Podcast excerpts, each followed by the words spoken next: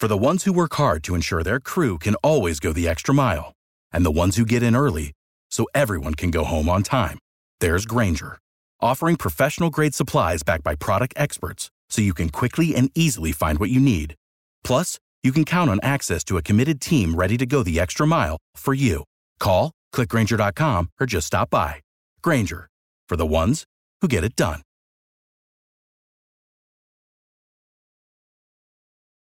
Every team, every topic, everywhere. This is Bleav.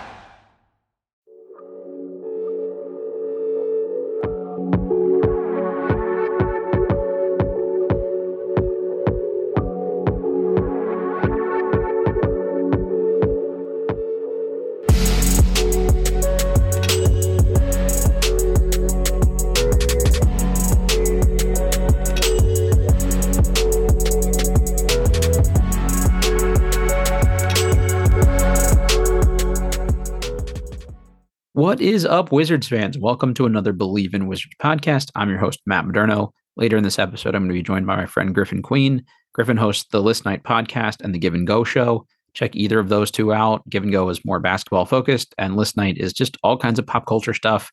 My personal favorite of the semi recent episodes was a draft of the original 151 51 Pokemon, 150 Pokemon. I don't know how literal we're going to get there on the originals, but really entertaining stuff. Uh, so, so check him out.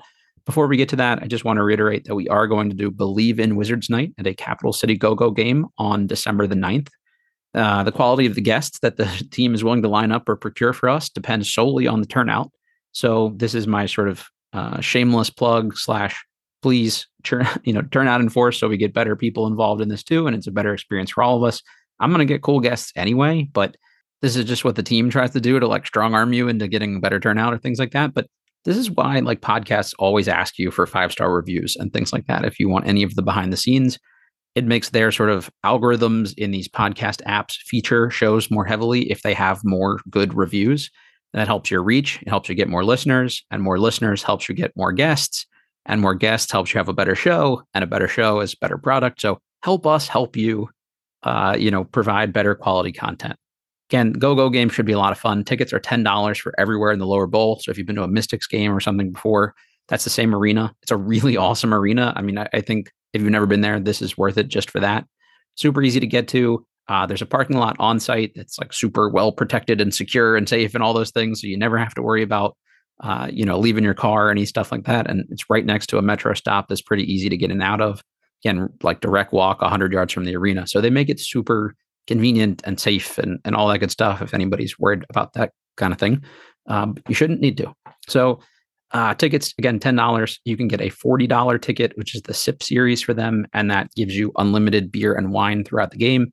And then afterwards, we're going to line up a podcast. Like I said, we'll have some guests. Whether the team provides uh, several people for us or not, we'll see what that looks like. But I think Coach Mike Williams, who's awesome, if you've never heard him speak, would be a really good get. And then several players on the team have been guests on the show before, so it shouldn't be a problem for me to line those kind of guys up again. So that's the plan. Uh, we'll see how it goes. The training camp roster was just announced for the Go Go. So Devon Dotson, that played for the summer league team from Kansas, had a cup of coffee in the NBA, will be there. Kris Dunn is probably the marquee name of sort of the new faces. You remember Kris Dunn probably from his time, short time in the NBA thus far, and He's like a defensive guard. Uh, he was on sort of the initial summer league roster and then didn't come after summer league training camp. I don't know what happened there. If he didn't make the summer league roster, which would be a bad sign for someone like him, considering our summer league team was terrible. So I don't know what that means. He maybe he didn't want to like belittle himself, but also going to a G League training camp is also weird and not getting contract outright. So I don't know. It's been a weird career for Kris Dunn, who I thought would be a better NBA player. Honestly, I thought he would be Delon Wright. Realistically, like that's that's kind of where I saw him going. So we'll see if he can turn it around here. Again, a veteran presence on the team is never a bad thing. There's no Greg Monroe on the roster this year, which I think actually really hurts. I think you've probably heard me mention him last year if you listen to the show and don't fast forward over the G League segments. But Greg was like the quarterback of the defense for them last year. He was barking stuff out on the court, pointing people, literally pushing his teammates in directions where they should go on switches and in different coverages. He's great. So maybe Dunn can come in and, and kind of do that too and just help these guys learn to be a pro. I don't know. We'll see. Uh, Jaime Echenique is back. Blake Francis, who is a former guest of the podcast here, if you're a local college basketball fan, he went to Richmond, was on a lot of really good Richmond teams.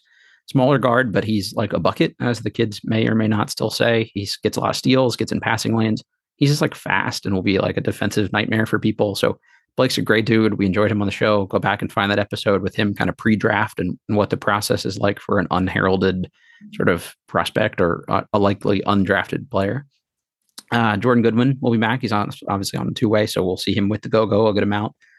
Also, multi- multiple time guest of the podcast, so check out uh, those episodes with Jordan.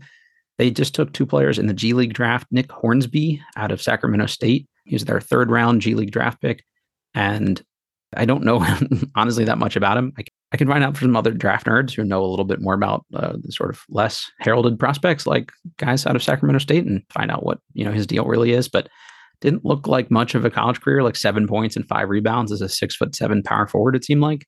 So not sure how much they expect him to contribute. Theo John played four years at Marquette and then one year at Duke. Um, so sort of a, a bruiser, banger, six foot nine guy, decent mobility, but not a ton of skill or touch away from the basket. So just kind of more of a defensive rebounding presence kind of thing. Quentin Jackson, who everybody loves. So that's encouraging. Should be fun to watch at the G League level. Makur Maker, who went to Howard for like 11 minutes. Uh, Davion Mintz out of Kentucky. If you watch any Kentucky games, he's a fun player.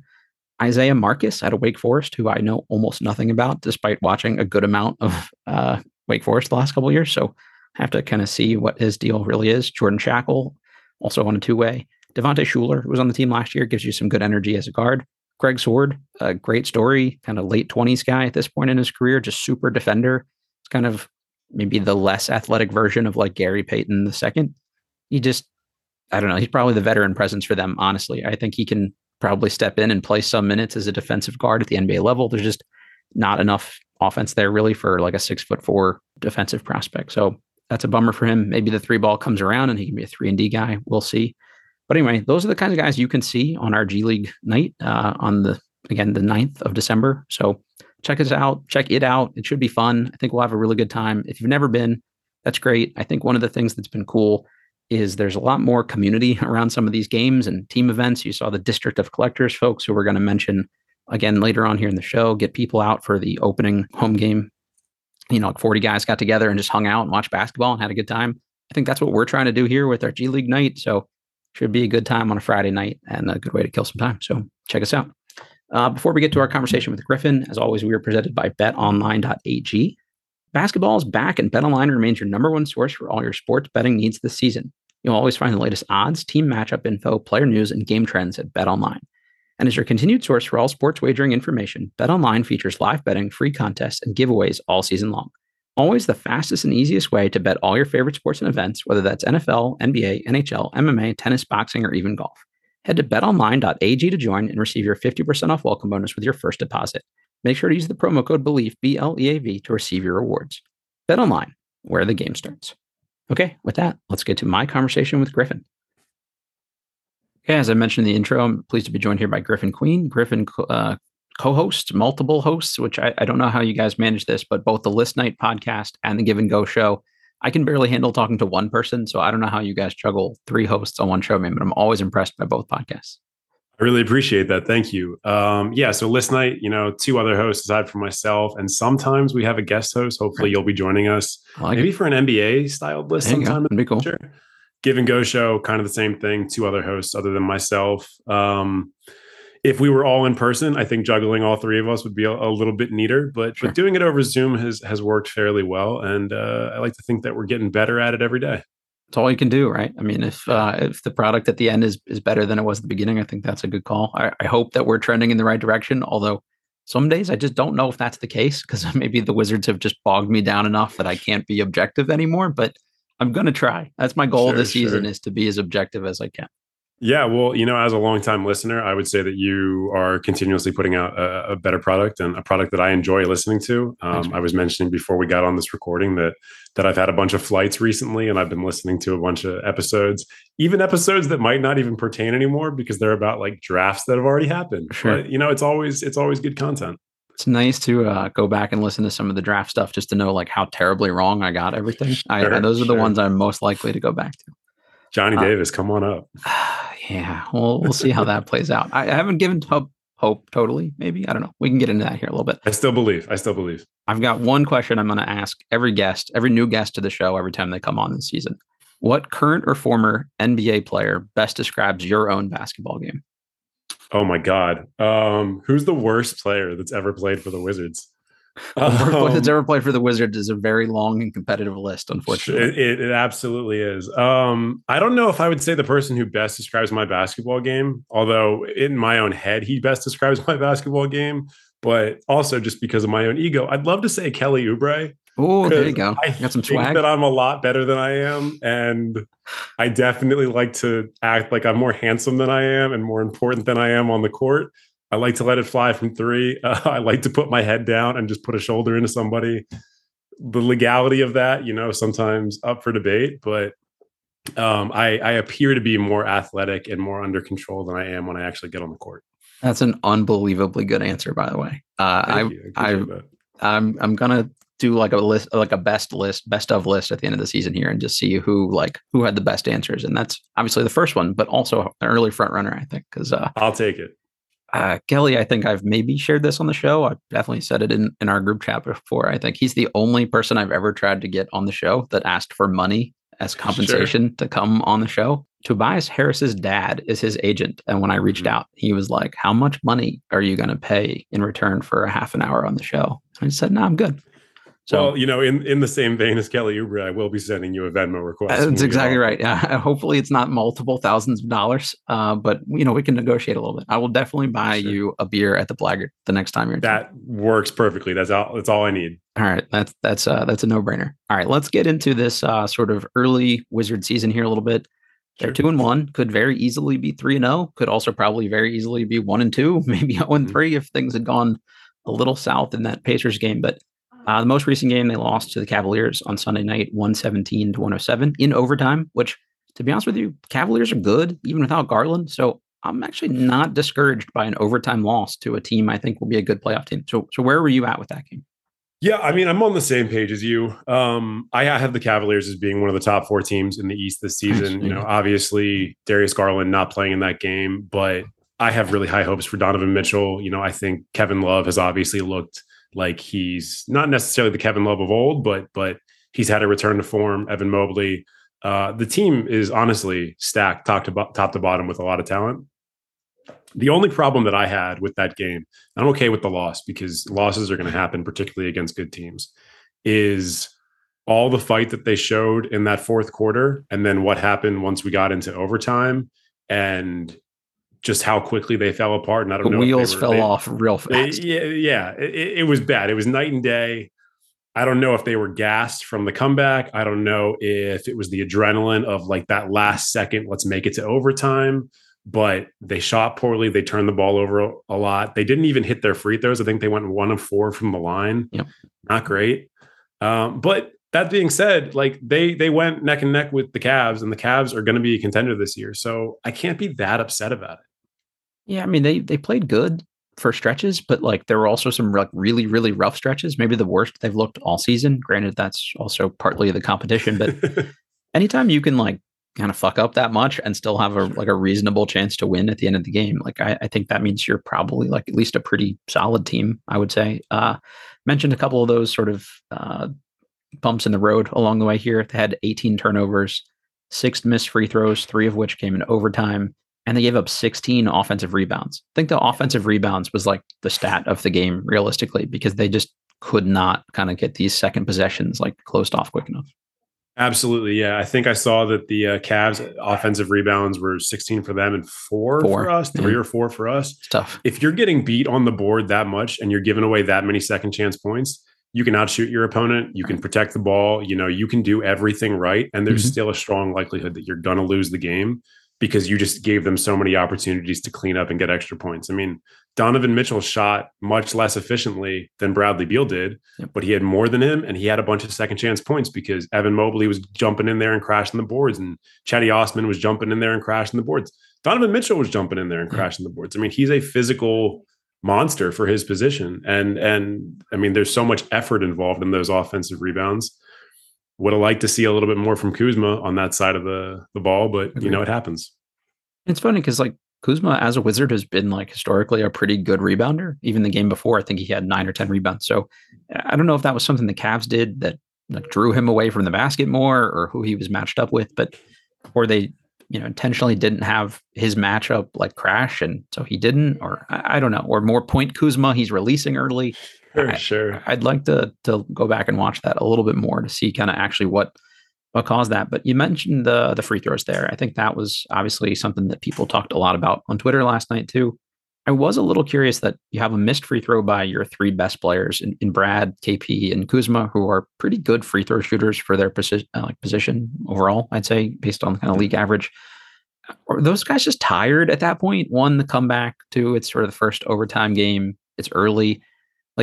Their core, their core three guys there are much older. I, I mean, not much older, but they're considerably older, I'd say, than the three core guys for the Cavs and Mitchell, Mobley, and Jarrett Allen. Like I think Mitchell and Jarrett Allen are both 24 and Mobley's 21. You know, Beal's about 30. KP and Kuzma are, are late 20s. I don't know. Does that factor in at all? Do you think the tiredness leading to the missed free throws? Is that that not clutch? Are they nervous? Where are we? I don't want to say not clutch. Um, I mean, obviously, I've had my concerns about Bradley Beal's quote unquote clutchness, sure. particularly over the past few years. Um, I think being tired is definitely I don't I don't want to say an excuse, but like it's a reason you can give for Beal in particular. I think he played about 43 minutes. Yep. He was on the court for the vast majority of both regulation and all of overtime. Um, so yeah, I can totally understand him being tired, and I can understand, particularly if you look at the way that they were playing that first quarter, the way that Porzingis and Kuzma were playing, where they were just out in transition the entire time, and there was a number of opportunities where, you know, honestly, they got out in transition and they were shucking guys off of them, and they just weren't able to finish like a layup, mm-hmm. or they weren't whatever pass they completed at the end, somebody wasn't able to hit their shot we were up at one point by you know 10 or 11 and we very easily could have been up by 15 or 20 yep. because of how much we were getting out in transition early in the game. So Porzingis we've seen him a little bit you know when he goes to the bench and he just looks beat. There's I, I think he's still getting his legs under him a little bit. Kuzma I don't know. I mean sometimes he has it and sometimes he doesn't. And I say this as a guy who's both a Wizards and a Lakers fan. You know you've seen both you got to live by then yeah, yeah you got to live by Kuzma and you got to die by Kuzma sometimes. Like sometimes he's got it and you're like all star. And sometimes you're like, you might be the sixth best player on this team. Right. Yeah, I agree. And it, for him, it's about finding ways to be impactful, even when he's not making shots and stuff like that. And sure. obviously, the rebounding would be one good one uh, to kind of pitch in on, I guess. So Porzingis played a lot of like hard minutes last night. I think like he was basically out rebounding a whole team by himself. And mm-hmm. this is a guy that maybe he's not injured now, but he's been so injured the last couple years. You wonder how hard he can go from a conditioning standpoint in the offseason. He's been minutes capped the last couple years. So like early in the season, I do wonder if like those kind of hard minutes where Gafford isn't able to give them much off the bench, like really is going to take a toll on Porzingis. And, and honestly, I know they don't plan to minutes restrict him at all early, but I might consider it just because you can't have too many nights like that in a short turnaround for him where he gets no real help off the bench. Yeah, absolutely. I mean, if I'm Wes Unseld Jr., I'm not playing him in back to backs. Um, I'm probably limiting him at least for this early going to being under 30 minutes a game. Right. You know, there's obviously a fine balance that you have to strike between letting a guy play enough to get their legs under them and get ready for the season mm-hmm. versus, you know, the Thibodeau strategy where you just run them straight into the ground.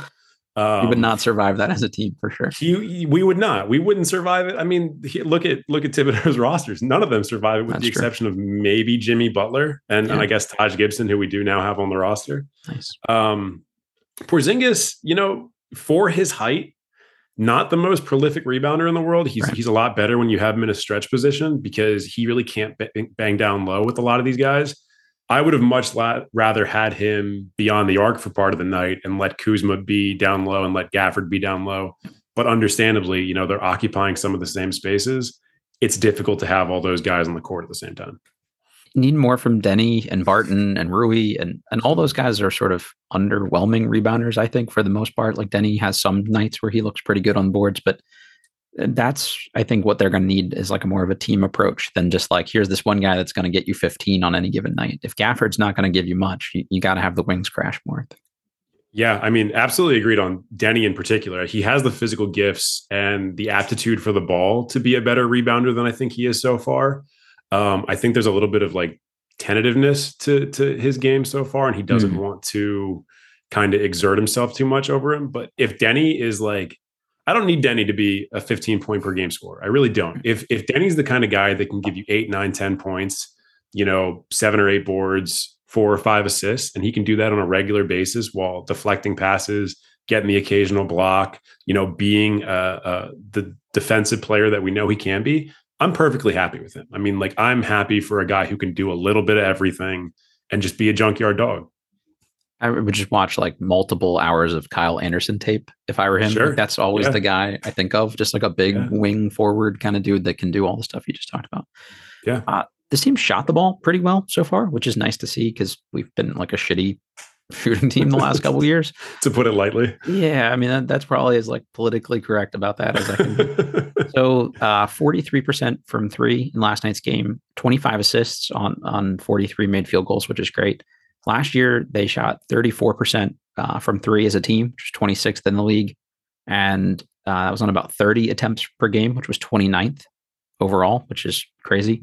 And then this year, so far through three games again, they're at about 39%, which is 10th in the league on 28 attempts per game. So their attempts are actually down this year, but that's 26th best in the league. So this team is actually shooting less threes than last year, but at a better clip. I think if you're a better three point shooting team this year, maybe why not take 10 more threes a game or something and, and see how it goes? Like KP, I'd like to see two two or three more attempts from him. Rui, two or three more attempts.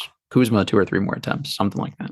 Yeah, I mean Kuzma and, and really all those guys, you're gonna have games where you shoot, you know, 25 to 35% from three. And, you know, maybe it sucks you out of a game, but you're also gonna have games where you shoot, you know, five for 10 or, right. or four for eight or four for nine. And that's totally acceptable. I mean, Kuz, his first game of the season, shot, I think three for nine. And then I think he went four for eight. And then last night, maybe two for four or something, three for six, something along those lines the shot attempt should not be going down if you're Kyle Kuzma because if they're closing out on you, the, the opponents obviously, everyone else's job got that much easier because Kuzma absolutely has the ability if somebody closes out on him to either drive and dish, to finish inside, to make the three, or to just draw a lot of defensive attention to himself where you've got guys open on the corners. I mean, you need to take advantage of those opportunities we might have a little bit of growing pains where you're shooting five to 10 more threes a game for the entire team. But this is the direction that the league has trended in. They need to be shooting more. Just kind of stats on Kuzma right now. Chase Hughes put this up the other day, but in the last 39 games of Kyle Kuzma in a Wizard jersey, he's averaging 21 points per game, nine rebounds, four assists, one block, 47% from the field, and 35% from three. And that's even with like a bad month in there when they added Porzingis and they kind of mm-hmm. didn't integrate super quickly. So on paper, like that's awesome. If he can be that guy for forever, that, that's an all star for them. And you mentioned the passing. I like I'm on record here as saying like Kuzma's probably the best creator for other guys on this team. Like the the driving and kicking ability for Kuzma is, is better than honestly, and Beal might be the other guy in that too, but you don't have a real like pass first point guard on the team. Like Monte's fine, but he's not like going to get you an 11 assist game or something like that. Whereas I can see Kuzma actually getting like a triple double with assists in there at some point. Sure. Yeah. I mean, Kuzma is my favorite creator and distributor that's been on the team since Prime John Wall. And I'm not wow. saying that he no, is Prime John Wall, sure. but his ability to do things because of his scoring ability, and he can score in every phase of the game, and his ability to get out and transition and bully people with his size allows him to be kind of that point Kuz where, you know, he's not LeBron, he's not Giannis or something like that, but he's kind of like the the Diet Coke version of them. And we're the Wizards, okay? We're not gonna have LeBron James or Giannis. Like, I'm cool with the Diet Coke version of those guys. As long as he's not like the Pepsi Clear version of those guys, I think we're in pretty good shape. Did sure, not like yeah. Pepsi Clear. Uh-huh. so hot, uh, hot take. I, actually, I don't know if that is a hot take. That no, might be a very common I think, take. Yeah, the, the rest of the world seemed to agree with me, given how yeah. short lived that was. Sure, sure. So Kuzma got asked about his ability to play a little bit more, you know, point guard effectively, and said he never did in LA with the Lakers. Obviously, we had great players, so that wasn't my calling but I have that ability. I can get a rebound and push. I can orchestrate things. I have a high enough IQ to understand who needs the ball in situations and what uh, what we what kind we need. I don't know what that means, but um, so yeah, I mean he recognizes that, and that's big. And I think he talked a lot last year about learning from LeBron and watching film with Rondo and things like that. I, I kind of love the court awareness, which is why I got a little annoyed when a lot of people did the oh Rui could give you everything Kuzma gives you if he had the same amount of volume. And it's like I I like Rui more than most. He has literally no court awareness in my opinion. Like he just looks like he's in the wrong spot or doesn't know what the right spot even is. Whereas like Kuzma seems to be processing at a higher level than a lot of his teammates are. Rui, Rui has a little bit of bull in a china shop to his game right. where, you know, through the chaos of his game, he's still able to accomplish things, particularly because he has physical gifts and he is able to bully guys. And he does, you know, when he's hitting, he's got a nice shot. He's got a nice set of moves under the basket. But Kuz is an entirely different player than him. And and I think the two of them can coexist, honestly. Like they they do different things. They should be able to do different things. When they're on court together, you know, they they have a lot of defensive potential. Um, I mean, yeah, Kuz's game when he was on the Lakers, and again, I, I, watched every one of Kuz's games on the Lakers, including his summer league games, where I was like, okay, this guy's going to be an MVP. Yep. Uh, he was kind of put in a Swiss Army knife role where it was, you know, the, that first year with LeBron, you know, he was he was like one of the primary scorers, and then they got mm-hmm. Anthony Davis, and he had to kind of do whatever they wanted him to do, which often meant that he ended up being a spot up shooter. He wasn't really given a whole lot of opportunities to work inside. He couldn't work from the mid range. He couldn't be a distributor because they had LeBron James and Anthony Davis. But this team could really use somebody like that because Bradley Beal, even when the assist totals look nice, is not that level of distributor. Nor should we ask that of him. I, I don't want Bradley to be, be able to be that player. I'd much rather have a lot of guys splitting the duties and be to throw it back a few years an everybody eats style team. It's nice if he can do that. Like, you know, it, it's an advantage if he has the ability to have a couple nights where he just makes everybody's life easier. And he tried to do that, I think, some in the Bulls game and then turned it on late when he needed to. And I think that's really the sweet spot for him. Like, if he doesn't have to score 30 and he can just kind of like create for others, maybe he's a little fresher to close out games. I don't know. That's the hope. But just sticking with Kuzma here for another second, they talked to Wes Unseld in, in sort of post game about just the like the role and usage for Kuzma this year. And they said they've been trying to find a lot of ways to get him more downhill.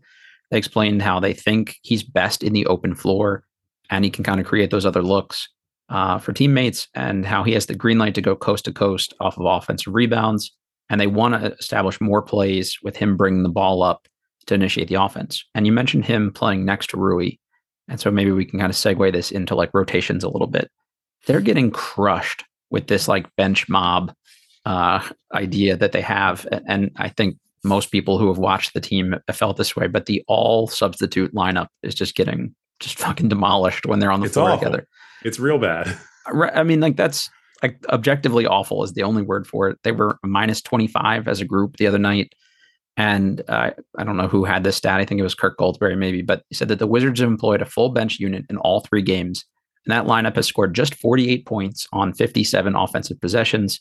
So that's 84 points per 100 hmm. possession. Um, that's that's really tough to do. And and we're talking specifically about uh, Delon Wright, Will Barton, Anthony Gill, Rui Hachimura, and Daniel Gafford.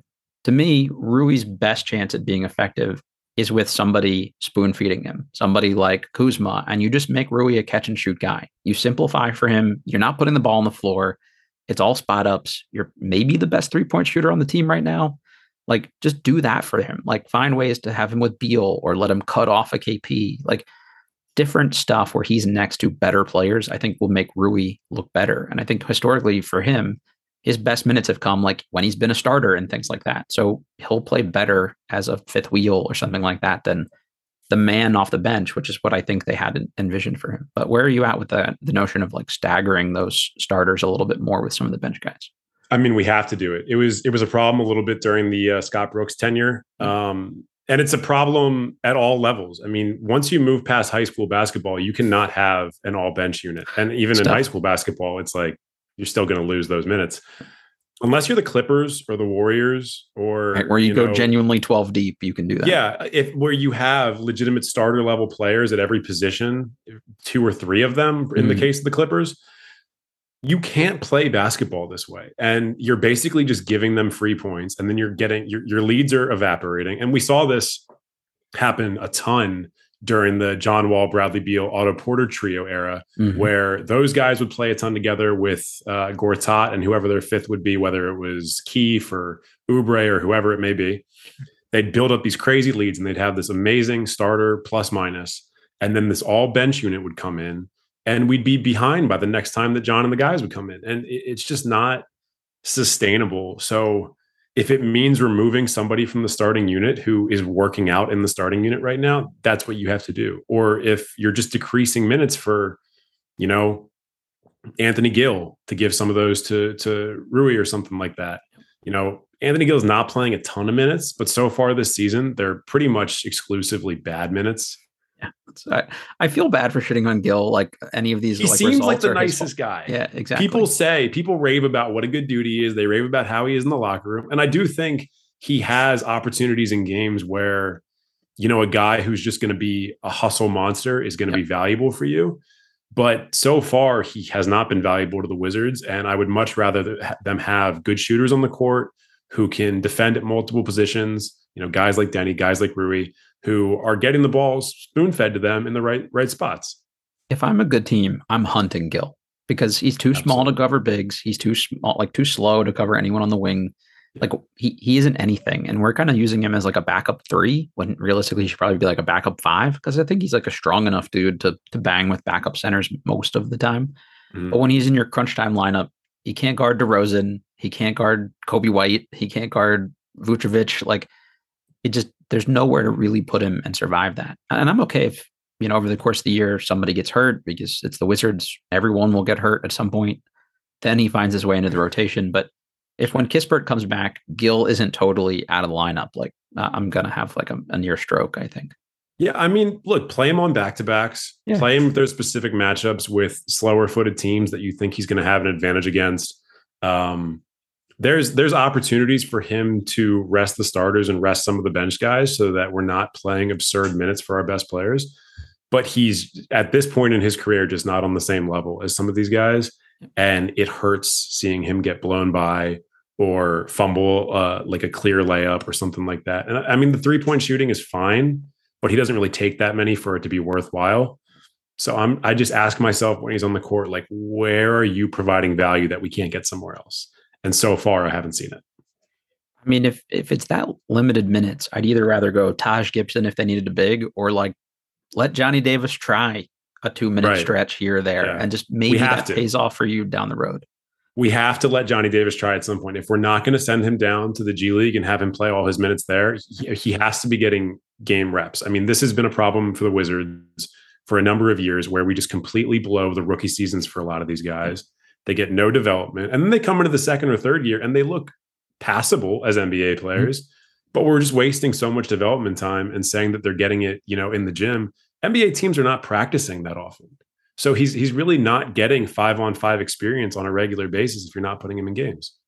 The only thing I hope is that because they are in the same practice facility, that he's at least practicing with the go go every day. Also, like maybe you don't yeah. play minutes with them, but you're 21 years old. Like you can run two practices a day. Even you know, even if the Wizards do have a real practice that day, it shouldn't hurt to have gill or uh, have Davis do both.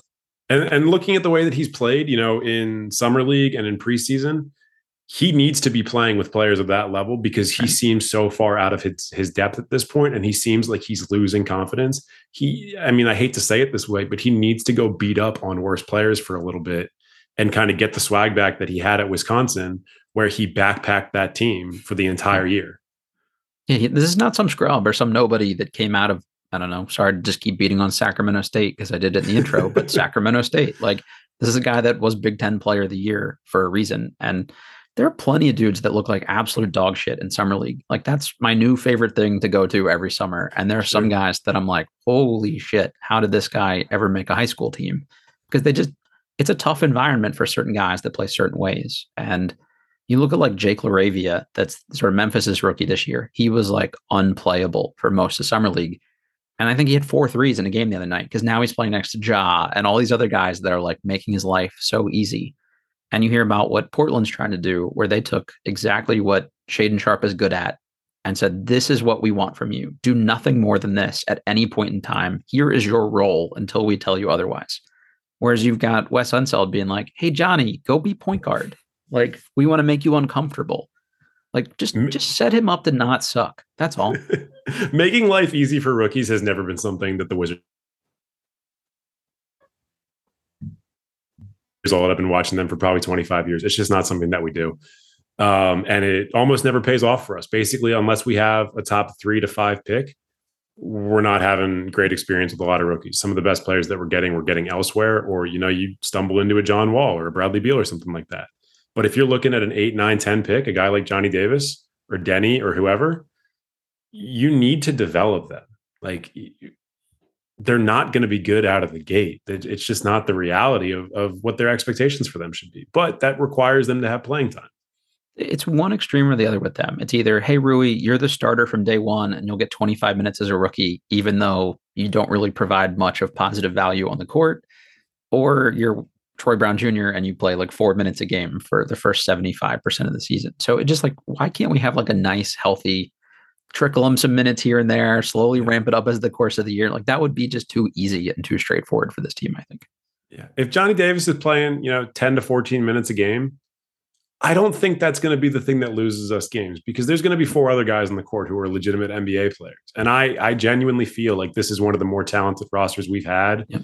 In the past, you know, 15 years. Sure. Um, if some of the guys that we have on our bench were on those John Wall teams, I think we would have a different yeah, I agree we would have gotten further in the playoffs. We would probably would have ended up playing and and losing to uh, LeBron James, but we would have gotten there. Yep. And I'm, I'm okay with that. That's enough for me. I'm not greedy. I just want to lose in the second round instead of the play-in. Yeah, I mean, my my my goal as a Wizards fan, and it was the goal during the Gilbert Arenas years, and it was the goal during the John Wall years, was to Lebru- lose. To, I just said LeBruce lose to LeBron James in the playoffs in you know the second or third round. Like that's okay. Third round would be the dream. Like I, that's my that's making, our championship. Making an ECF. Oh my god, I'd be I'd be like the fans in Philly after the uh World the Series Phillies there. game the other day. Yeah. yeah. I'd be climbing greased up uh, light poles.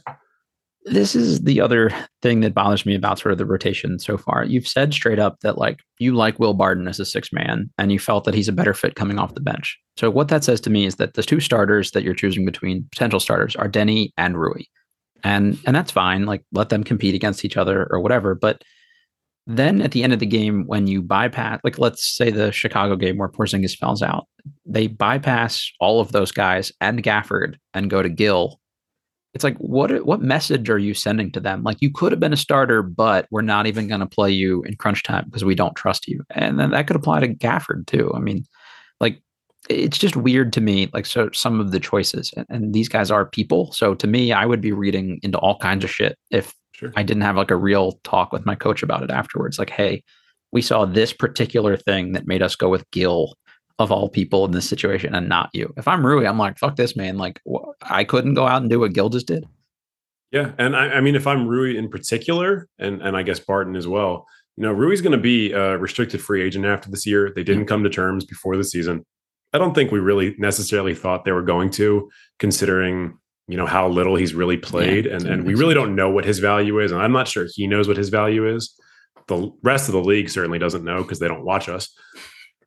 But if you're only Sad playing him eight, if you're only playing him 18 to 22 minutes a game, how are we going to find out what his value is? And if you're not putting him in crunch time lineups, why, like why are you doing that? Is is there something specifically that you're seeing in practice that makes you think that he's not valuable? And if that's the case we need to be trying to move on from him asap but if you think that he is a potential player that you're going to give an extension to get him in there and get him in those crunch time lineups and he's going to make mistakes. I mean beal was an all nba player a few years ago and he was making mistakes in crunch time. And, and that's part of the learning experience for these guys. It's always going to happen. LeBron James makes mistakes in crunch time.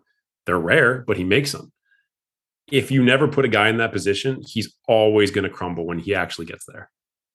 I do research and development for a living. And one of the things we always talk about is learn by doing. And sure. sometimes you just need to like try it out and see what it works and what didn't work or what you didn't know would not work in advance. And uh, until you give these guys those opportunities, you, you can't really know. And I think I tweeted this the other night, but for years, the narrative in Toronto was like Kyle Lowry and DeMar DeRozan are just like bums that will choke in the clutch and they can't get you past a certain point. And one playoff run where Lowry was like the second or third best guy for most of it, if sometimes even the third or fourth best guy, and now all of a sudden he's Mr. Clutch. Right. Like the narrative is the narrative until it's no longer the narrative. You know, like it just takes that sort of one run. If if Beal was clutch in the next five games, all of a sudden Beal's clutch. Like it just it doesn't take that much for that to take hold. And it can take hold with players from like a psyche perspective too. Like if Beal's like, yeah, I got this, and he's like grabbing his dick, you know, in like the fourth quarter, like, okay, I think that translates. And and Beal's been on the other side of this. I mean, he's gotten the reputation the past few years for not being a clutch guy right. and being the uh, quote unquote like franchise leader who doesn't actually care about winning. But if you looked at Beal at 22, even when he was still on those minutes restrictions, and you looked at him and those teams that were that were playing like the Hawks in the playoffs in yeah, like 2015, was he was fantastic for a guy his age with his level of NBA experience at that point, with the team that was around him. I mean, Bradley Beal looked like he was going to take the jump to being the best shooting guard in in the East at that point. Yeah. And you can make arguments that at times he has kind of been that guy. You know, as long as James Harden is in the East, I, I don't think that's ever going to be the case. And he's obviously got more competition now than he did a few years ago. But Beal has shown both sides of the coin in terms of you know clutch gene. You just got to put him in those positions to not be going into the end of the fourth quarter with 42 minutes on his leg or going into overtime and being the only guy that you're feeding for shots. This is once again a perfect segue that you're leading us into our next topic here of just Bradley Beal as your defensive stopper. a lot to say, Brad. Play 40 minutes, be the offense, create for other guys. Oh, and by the way, guard the other team's best player. But if you notice, the other team's best player is never guarding him back. That should sure. tell you something. Like I, I want Beal to be a passable defender, and I want him to take the challenge on but I would rather see Beal on Coby White and Deni on DeMar DeRozan to close a game than the other way around. Am I crazy for that? No, absolutely not. There's absolutely no reason to expect your team shooting guard and your number one scorer. Like if if he was a power forward or something sure. like that. Giannis was, can do that. Again, if he was Giannis, then yes, I can make peace with that being kind of the role that he's built for himself. But Beal telling himself and telling the media and telling the coaching staff that he's going to be our defensive guy, don't don't promise that because mm-hmm. a there's no expectation for that nobody wants that from you b you're going to get beat up by a lot of players that are bigger than you and better than you because good offense is going to be good defense and your defense is not that good yeah. I, I don't have an expectation for him to be that guy i don't want him to have an expectation for him to be that guy and i think it just creates these additional problems with the way that like we talk about these guys on on social media and and we're coming out of games where like you see Beal get blown by and you're like, oh, I thought he was going to be yep. slapping the ground like Tim Duncan defensive stopper. And it's like, that's he's scoring 30 points a game. You know, he's got the ball in his hands more than anybody else on the team. I don't want him to be our defensive stopper. I want Kuzma and Deni and Rui and Gafford and Porzingis and Beal and Will Barton and Alon Wright. I mean, every single person that touches the court, because we do not have an all defense level guy, needs to be the defensive stopper. They all need to be taking part in that. I mean, he's not prime Dwyane Wade. He's not number eight Kobe. Like, I, I don't know where this narrative comes from that he has to be that guy. Just be average to good at defense. That's fine. Just don't give up 40 while you're guarding Terrence Ross. Like that's yeah, all I'm looking for from that's, you. That'd be excellent. That'd be I mean, like, look, have somebody shoot at their league average or slightly below it, and I will give you your flowers every single day of the week.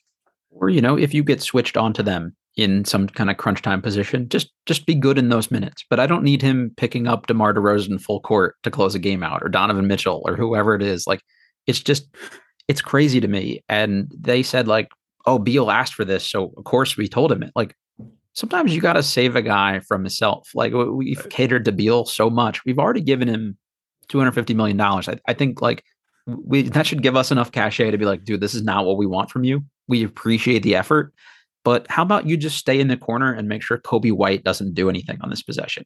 Like that's you know all we that, want from you. You know what that reminds me of a little bit was the uh that I think it was the last year of Kyrie Irving on the Celtics where he was like, I'm never gonna go like six for 18 again. And then he goes into these games. Not only does he shoot worse than that, but he keeps calling out his defensive assignment. I think it was Giannis, but it could have uh-huh. been somebody else.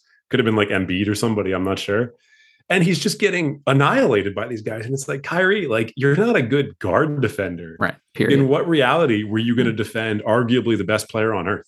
Yeah, who's a foot taller don't, than you. Don't yeah, don't set those expectations for yourself. Eh, eh, we're not going to have them for you, so you don't need to either. Be an efficient scorer, you know, be a floor general, be the leader in the locker room, and and know your role in the team de- defense. But like you're a guard, so your defense is not going to be as important as the big guys, anyways.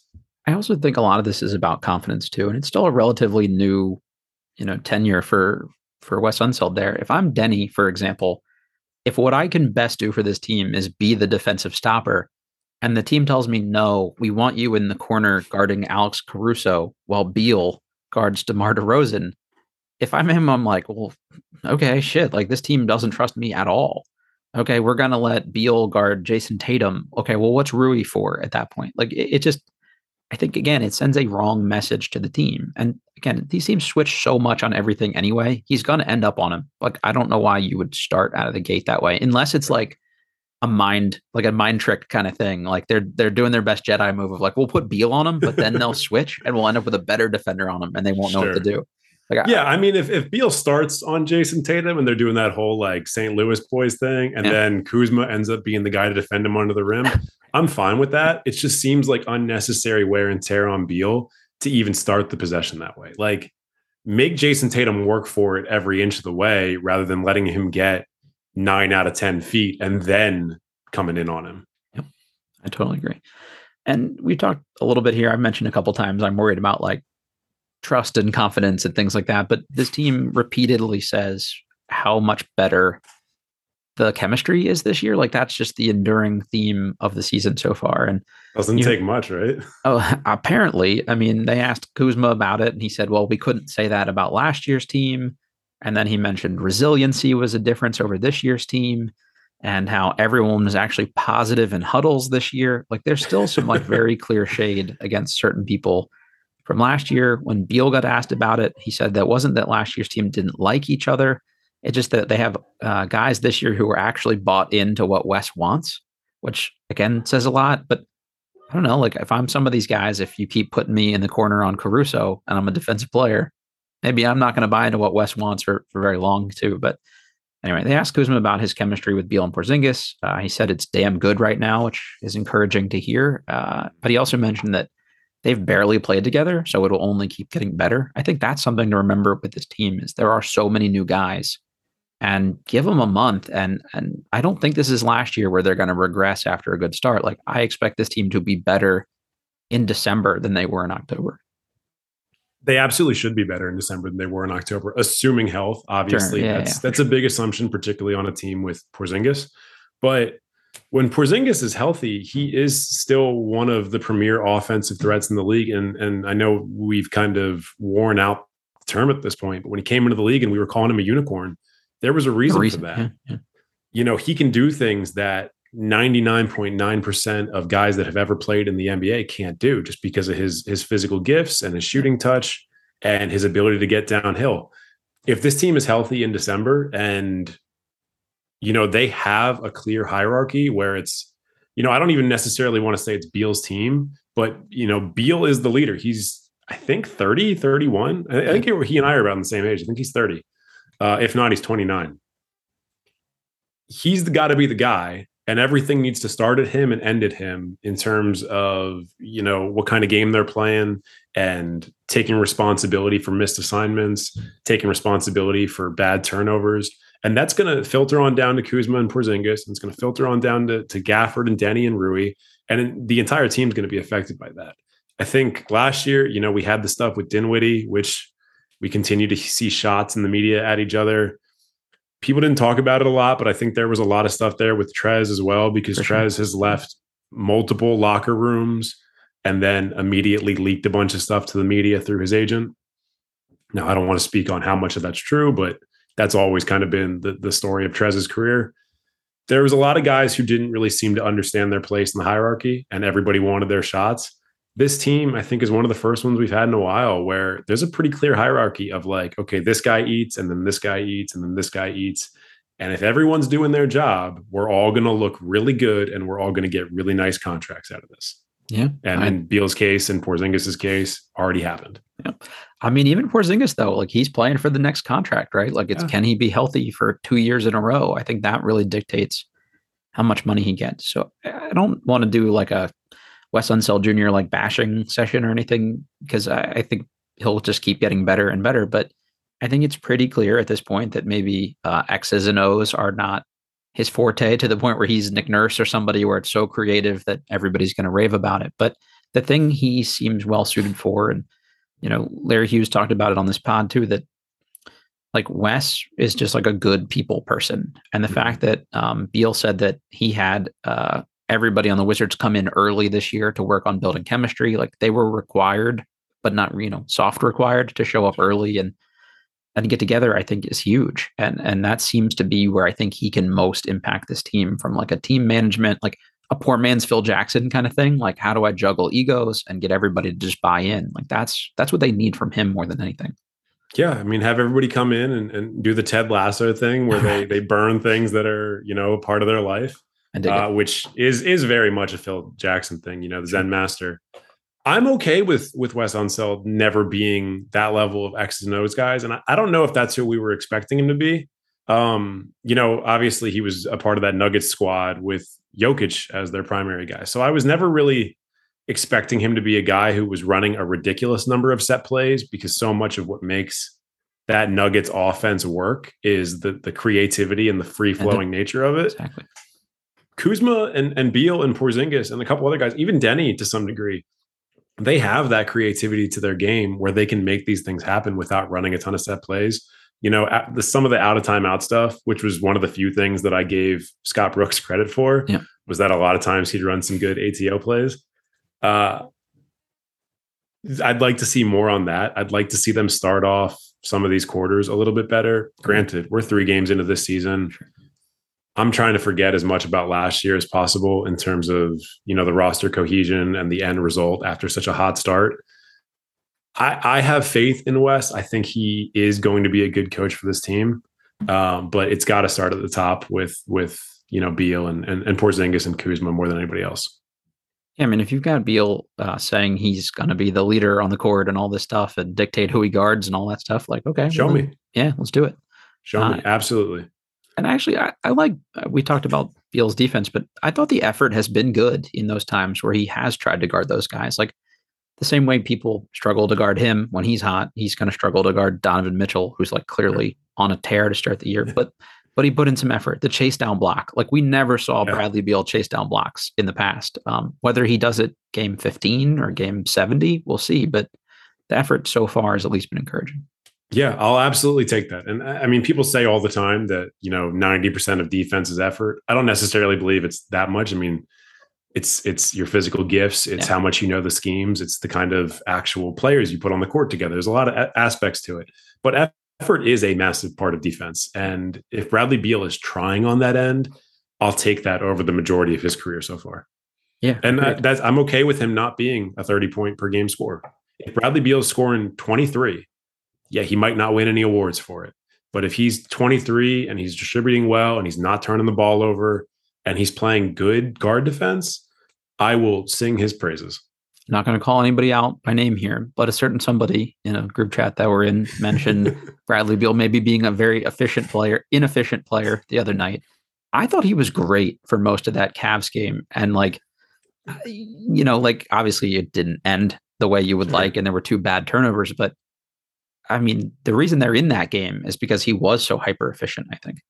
Yeah. Um, I mean, he was not, he was not inefficient. I think he missed a couple shots at the end of the game. Prior to that, I think he was like 11 for 14 or 11 for 15. Yeah, he started out great. You know, he started out in, in a really good spot. He got a steal on Mitchell. Uh, he was fouled by Mobley. He hit two free throws. And then with 15 seconds to go, he throws a dime to Will Barton to tie the game. And then the wheels came off in overtime, like we talked about at the beginning. But in terms of regulation, if that's the Bradley Beal that I'm getting every night, we're winning a lot more games than we're losing. 100%. Because that was that's that's my perfect ideal of what Bradley Beal can be. Yep. And if it means that sometimes, you know, he gets tired in overtime and makes some dumb mistakes, you know, that's their on the rest of the team too for not being able to pick it up and and make it work when before overtime. But yeah, they never go to overtime if anyone else grabs a defensive rebound in that game. If they get two yeah. extra defensive rebounds, they'd probably win that game outright, to be honest. And and that goes back to the There's, there was a couple missed free throws. You know, yeah. even yeah. even if they hit every shot in in sure. in overtime as well, the Cavs were on one in overtime. Yeah, they were they were unleashed. They came out like a bat out of hell and they looked fantastic and we didn't. That happens. It's going to continue to happen to a lot of teams around the league. But in terms of what he looked like in regulation, I don't have a single complaint about Bradley Beal from last night. And I've watched the game because I did want to make sure that I came into this very, very prepared. I've watched that game two and a half times at this point. I love it, man. That's good. I will never watch that game for as long as I live. So kudos to you. Uh, I, you know, I, I, I'm an unhealthy person. Let's let's call it what it is. I, I assume uh, as a Wizards fan that we're all unhealthy people at this point. Yes. So yeah, we've, very, we've accepted accepted a life of uh, unhappiness, which normally normally is offset by my Lakers. Hmm. Uh, and little tough year, right now. Yeah. And last year, it's just pain. Pain. Pain is life. Life is pain. Uh, do they send former Wizard Russell Westbrook home at this point? Like, do you just pack it up, or or do you think he plays his way out of it at some point? I think they're so consumed with proving that they were right about the Russ experience that they're not going to do it. And I mean, it's $47 million to be sending home, which, granted, to multi billion dollar franchises doesn't mean what it would mean to you or I. Uh, I'd love to be sent home for $47 million. I'd do it for half that. That's exactly right. um, but look, I mean, if you get 10 games into the season they're they're they're 0 and 3 right now. And very arguably, they could be 3 and 0 if you look at the defense they've been playing. Eh, if they hit two more shots in two of these games, they're at least 2 and 1. Two more shots is all it takes. But neither here nor there. If they get to 10 games into the season and they're anywhere from you know, if they're if, if they're not better than I'll even say 3 and 7, if they're 2 and 8 at 10 games, you got to move them. You got to make the trade Pacers trade or you got to make the Jazz trade I know Russ is not going to want to go to the Jazz for for obvious reasons.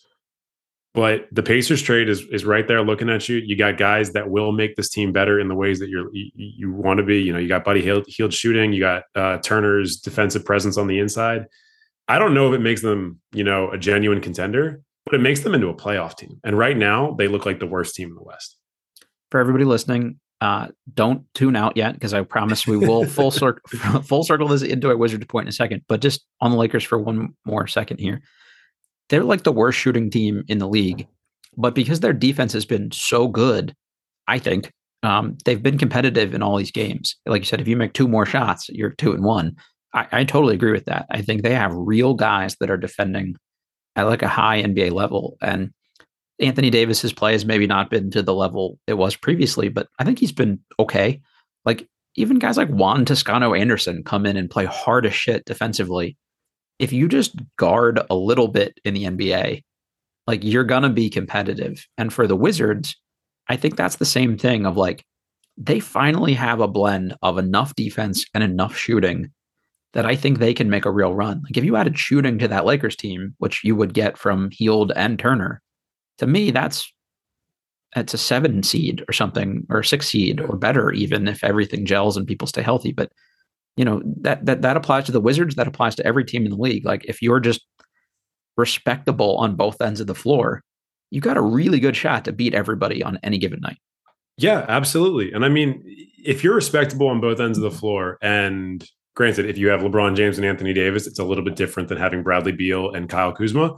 But even still, if Kyle Kuz, or excuse me, if Bradley Beal is your best offensive player and you are, you know, in the top half of defense and you're in the top half for offense, again, you're going to win more games than you're going to lose. You know, you might not be a genuine contender the way like a Clippers or a Bucks or something. I was almost going to say the Sixers, but so far, not a great start. Yeah, yeah, yeah. Jury's still out on them. No one's talking about their 0 3 start. Uh, I guess because the Phillies still, you know, being mm-hmm. in the mm-hmm. playoffs, still in Thunder.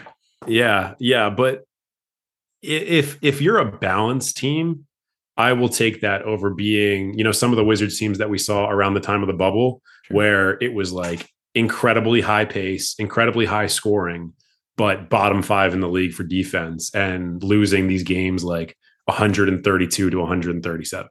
So far from what I've seen from this team, you know, overtime notwithstanding, they're they're able to put clamps on teams and as long as the scoring kind of stays where it is, I mean, the Wizards are going to win games. And if the Lakers can just get a little bit more out of their scoring or just get Russell Westbrook to use three less possessions a game, you're winning some of these games. You absolutely are. he shoots 15% instead of eight from three, maybe it's a yeah. totally different story. If uh, they're not like the worst three point shooting league team since like the creation of the line, then, you know, they're two and one, which is, is crazy to say because of how much we've talked about how bad they are. But it's really like, it's how bad Russ has been and then expanding outward from there because it's dragging everything else down. I'm glad that we got like the tail end of of good Russell Westbrook. I would be very curious to know if Shaquille O'Neal got the same volume of three pointers that Russell Westbrook has had so far, if he would shoot a higher percentage or not. I'm just curious about that. Um, I would love to see it. I'd love to see current Shaquille O'Neal. Just, just honestly, put him in the studio. Put him in the inside the yeah, NBA. See studio. if he can make twenty percent. Tell him how many Russ has taken so far, and yep. see like if he makes three. Yeah. I think we're good. Yeah. I think we're good. That would be good television. Pay attention to us and uh, inside the NBA. Speaking of the Wizards defense and gimmicks and tactics and stuff maybe borrowed from Phil Jackson, the Wizards have broken out the new Defensive Player of the Game championship belt this year. Uh, curious about your thoughts on the belt. Do you think it's a stupid gimmick or is it something the team will actually give a shit about? Like, where are you at with the belt? I mean, to me as a fan, is it a stupid gimmick? Maybe, but to them as a team, if it gets them to lock in on defense and it gets them amped up in the locker room about something that's not necessarily going to pop out on a stat sheet, because it's not necessarily going to be like you know who's got the most stocks who's got the most rebounds something like that it's like who who was the most influential on this side of the court if it gets them to care about it i'm all for it so much of professional sports at the highest level is mind games and convincing these 450 guys who are all the best in the world at what they do that they're a little better than the guy next to them. Care a little more. Yeah. Yeah, yeah. So if if if this is the thing that gives them, you know, five, 10% extra drive and it builds like a rapport in the locker room and it builds that camaraderie and these guys are excited about it, I'm all for it. Do whatever you want to do in the locker room if it if well, not that. Yeah. Uh, within reason. Wanna, yeah, within reason. Within reason. We've all seen the Anthony Davis video from college. Uh, or no handguns for certain wizards. No handguns. Yeah, yeah, I am talking about the wizards. Um, don't do anything in the locker room, but do things that, you know, build up the team. It's just like when you hear stories about teams that are doing like bowling nights and they're going out to the movies together and their their their families are spending time together. If it's something like that on a personal level or it's a competitive level or whatever it may be, if it gets these guys locked in, let's do it. Yeah, the Gregg Popovich teams, they all had to go to dinner. It's mandatory, or they all had to bring at least somebody on the plane with them for a certain away game. You know, like that would be team bonding weekend. Like that that shit goes a long way. Is as corny as it may sound from the outside perspective. Look at how many rings that guy has. He, I mean, done, yeah, he's done okay so far. you had Michael Jordan and Scottie Pippen and Kobe Bryant and Shaquille O'Neal. Doesn't hurt. And then I guess eventually Pau Gasol. But there's so many teams that we've seen in the history of the league that have absurd talent and don't win anything. Look at the OKC Thunder back in the day. Look at the current Nets. I mean, getting these guys to buy in on a personal level eh, on court, on court, and off court is massive. Gregg Popovich makes each player do a book report, basically, or like a, a, topic that they give a presentation on at the start of the year. Like just dumb shit like that is yeah. good for team building. So I like the belt. The one thing I do think you need good chemistry for to survive is the fact that the previous winner picks the next winner. Because I could see guys being like, nah, that should have been my belt tonight, you know, but as long as everybody's kind of on the same page about it, hopefully they're all happy for each other and stuff like that. That's why I'm glad that Trez is no longer on the team because I imagine My all belt, caps bitch. on Twitter, Trez would be giving it to himself every day. Oh yeah, there'd be a lot of subtweets or Instagram stories about where's my belt. Anyway, stop trying to uh, fit out and fit in. All right, in in leaning into the full on corning this year, I think the move we're going to try to roll out this season is a weekly fan of the week. Each episode, Wizards fan of the week. So took nominations on Twitter uh, from uh, SDA NFT's nomination. He's one of the co-captains of the District of Collectors NBA Top Shot fan group. Uh, he nominated their sort of co-president Alec Jenkins. Alex um, at on Twitter is topshotwizard.eth. He runs again this District of Collectors group. For anybody not familiar with NBA Top Shot, we did an episode with Alec over the summer here, so go back and look to, uh, listen to that they got 38 adult men to go to a Wizards game together where most of them don't know each other. And they just broed out for like two hours before the game and the entire game. They gave out a bunch of shit. They went on the court, they took a photo. Like I'm all about people like building the Wizards community, growing the fan base. Like we get clowned for being like a non-existent fan base most of the time. So like them representing is awesome. So uh, Alec, kudos to you. And uh, yeah, we'll we'll tweet about your uh, championship belt notification here uh, after the show goes up. That's awesome. I love that for them. I mean, the guys in the group chat that you and I are in, I'm friends with all of those guys because of our love of Wizards basketball and our love of the same shared bar. But I probably would have never been going to that bar with them if we were not all into Wizards basketball. I mean, mm. we get a lot of hate, like you mentioned, from other fan bases for seemingly not caring. And there's a lot of reasons for that. You know, it's it's what DC has kind of been through in terms of the basketball product on the court, you know, the owners that we've had um, how transient of a city it is, how many people live in the suburbs and don't want to like actually commute in for the games. But people that care about the Wizards absolutely care about the Wizards. And I'm going to bleed this team until I die. Like, uh, no matter if they never win a title in my lifetime, I was prepared to do it with the Nats. I was prepared to do it with the Caps. I'm going to do it with the Wiz. I love this team. I love the people that I've met through the team, and and you know, there's there's a real sense of community with Wiz fans. Shared pain like adds to it i think absolutely. Yeah. uh, shared pain might be might be the the top point of it but you know it's shared and that's what matters. If uh, we ever leave the Bleav network with this podcast and i rename the show i'm just going to call it shared pain so i think that describes just wizards i really like that i really yeah. like that a lot yeah it's make uh, sure make sure nobody else takes that that's right i'm going to trademark it right now just in case so yeah. if you're thinking about it anyone listening to this i've probably uh, beat you to it by the time i post this but we'll see uh, all right, Griffin. The last thing I, I, gave you a little homework assignment here. I want to talk our prospect profile for this week. This week, it's six foot nine forward out of Alabama, Brandon Miller. Did you get a chance to watch him at all? And if so, what'd you think? I did. I actually watched a lot of his uh, high school tape, and I okay. read a bunch of uh, play-by-plays of Alabama's games in Europe. Hmm. Couldn't find a lot of. I mean, I found actually some like, like practice YouTube. tape yeah, from him. Yeah. yeah, yeah. I found some of that stuff. Um, I mean, from what I've what I've read about the guy, uh, it seems like right now they've kind of got him in like that 16 to 22 range where right. You know if he kind of stays on the trajectory he's on right now he's going to be outside the lottery but a lot of people are also saying that like based on this guy's physical dimensions his ability to finish with both hands his three point shooting his ability to defend it's very possible that if this alabama team which very frustrating that Alabama is now also trying to get into being a good basketball They're program. so well coached. Nate Oats oh is such God. a good coach. Fuck that. So you don't deserve two things. Yeah. You can't. You don't deserve two things. This is this is how I imagine, and I, I mean, I, I feel good about this because my sister went to University of Florida, but I imagine this is how yeah. fans of like FSU and Miami felt about UF during like the late 2010s and, and early 2011s because you so had spoiled. yeah, you had the Tebow years, and then you also had like Horford and, and then Bradley Beal and all those guys. Like Alabama's not allowed to be good at two things. Yeah, but if he does end up gelling with this current roster and looking the way that a lot of people think he's going to look, I think it's very reasonable that he could end up being a lottery pick. Uh, I hope that we are not a lottery team, but at the same time, like if we do end up being one, I don't think you can ever have too many six nine forwards that can kind of finish through traffic and shoot the three ball it's kind of Kuzma esque, except like yeah. a prettier looking jump shot. Like, yeah, like Kuzma does that kind of weird fade when he doesn't need to thing. So, so Miller so far again, Brandon Miller for anybody following this, um, he's going to be almost basically 20 and a half years old on draft night, which is a little old for a freshman, but that's okay.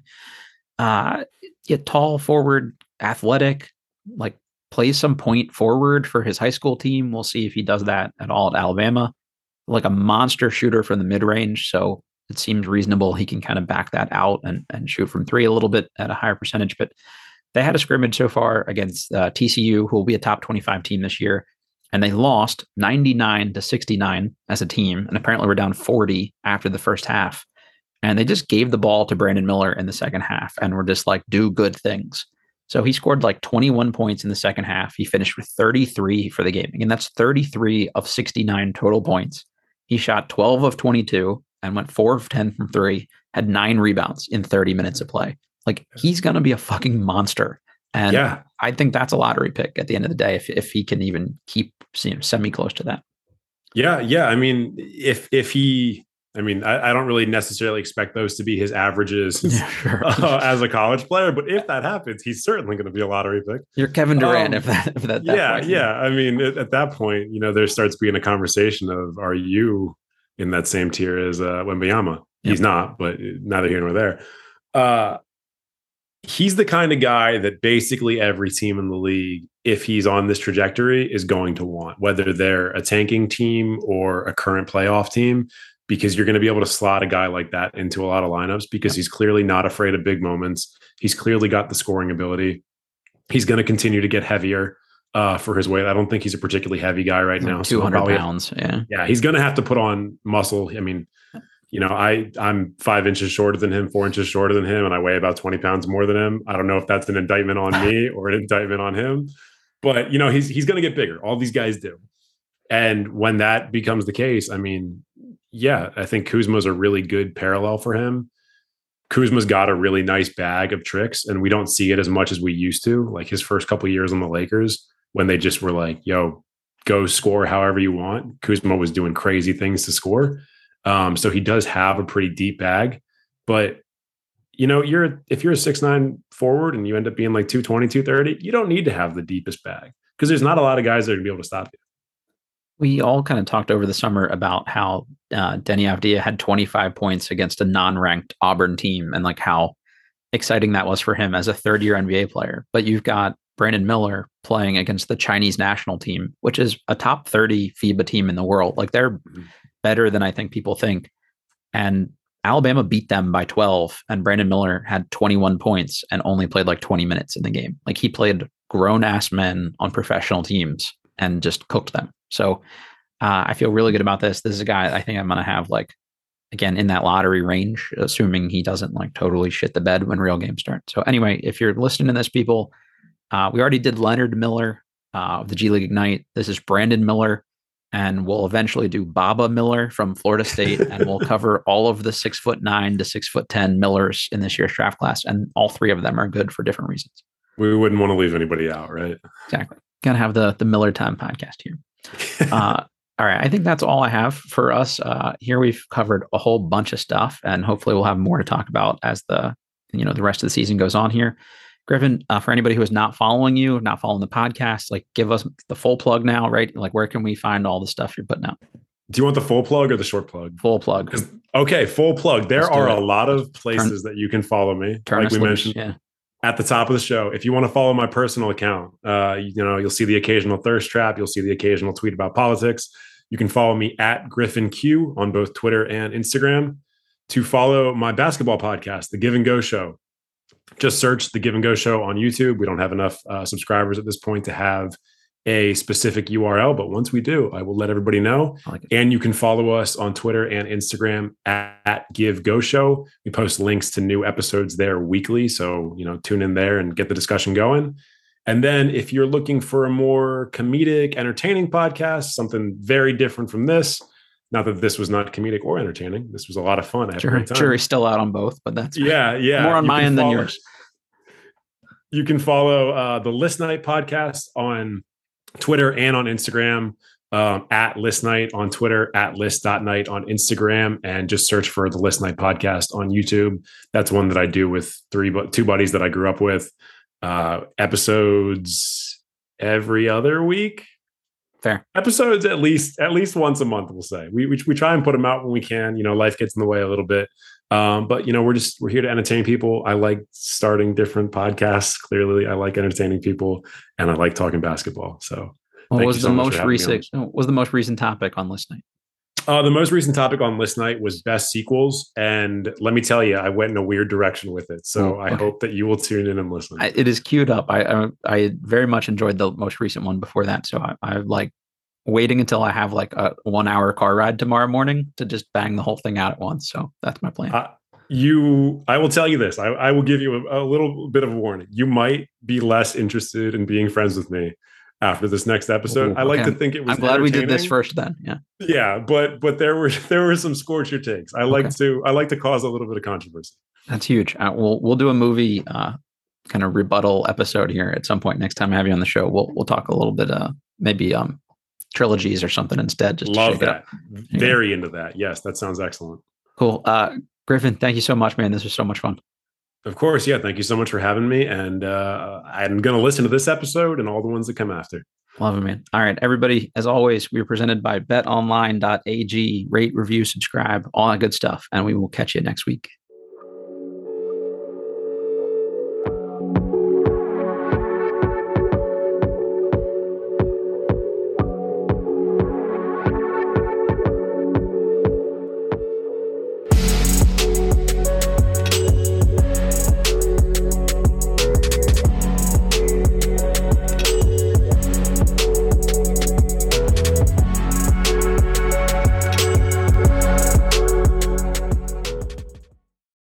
Without the ones like you, who work tirelessly to keep things running, everything would suddenly stop. Hospitals, factories, schools, and power plants, they all depend on you. No matter the weather, emergency, or time of day, you're the ones who get it done. At Grainger, we're here for you with professional grade industrial supplies. Count on real time product availability and fast delivery. Call clickgrainger.com or just stop by. Grainger for the ones who get it done. You know, when you're listening to a true crime story that has an unbelievable plot twist that makes you stop in your tracks? That's what our podcast, People Are the Worst, brings you with each episode. I'm Rachel. And I'm Rebecca. We're identical twins who love true crime cases that make you say, didn't see that coming, and we hate the people responsible for them. Listen to People Are the Worst now on Apple, Spotify, or wherever you get your podcasts.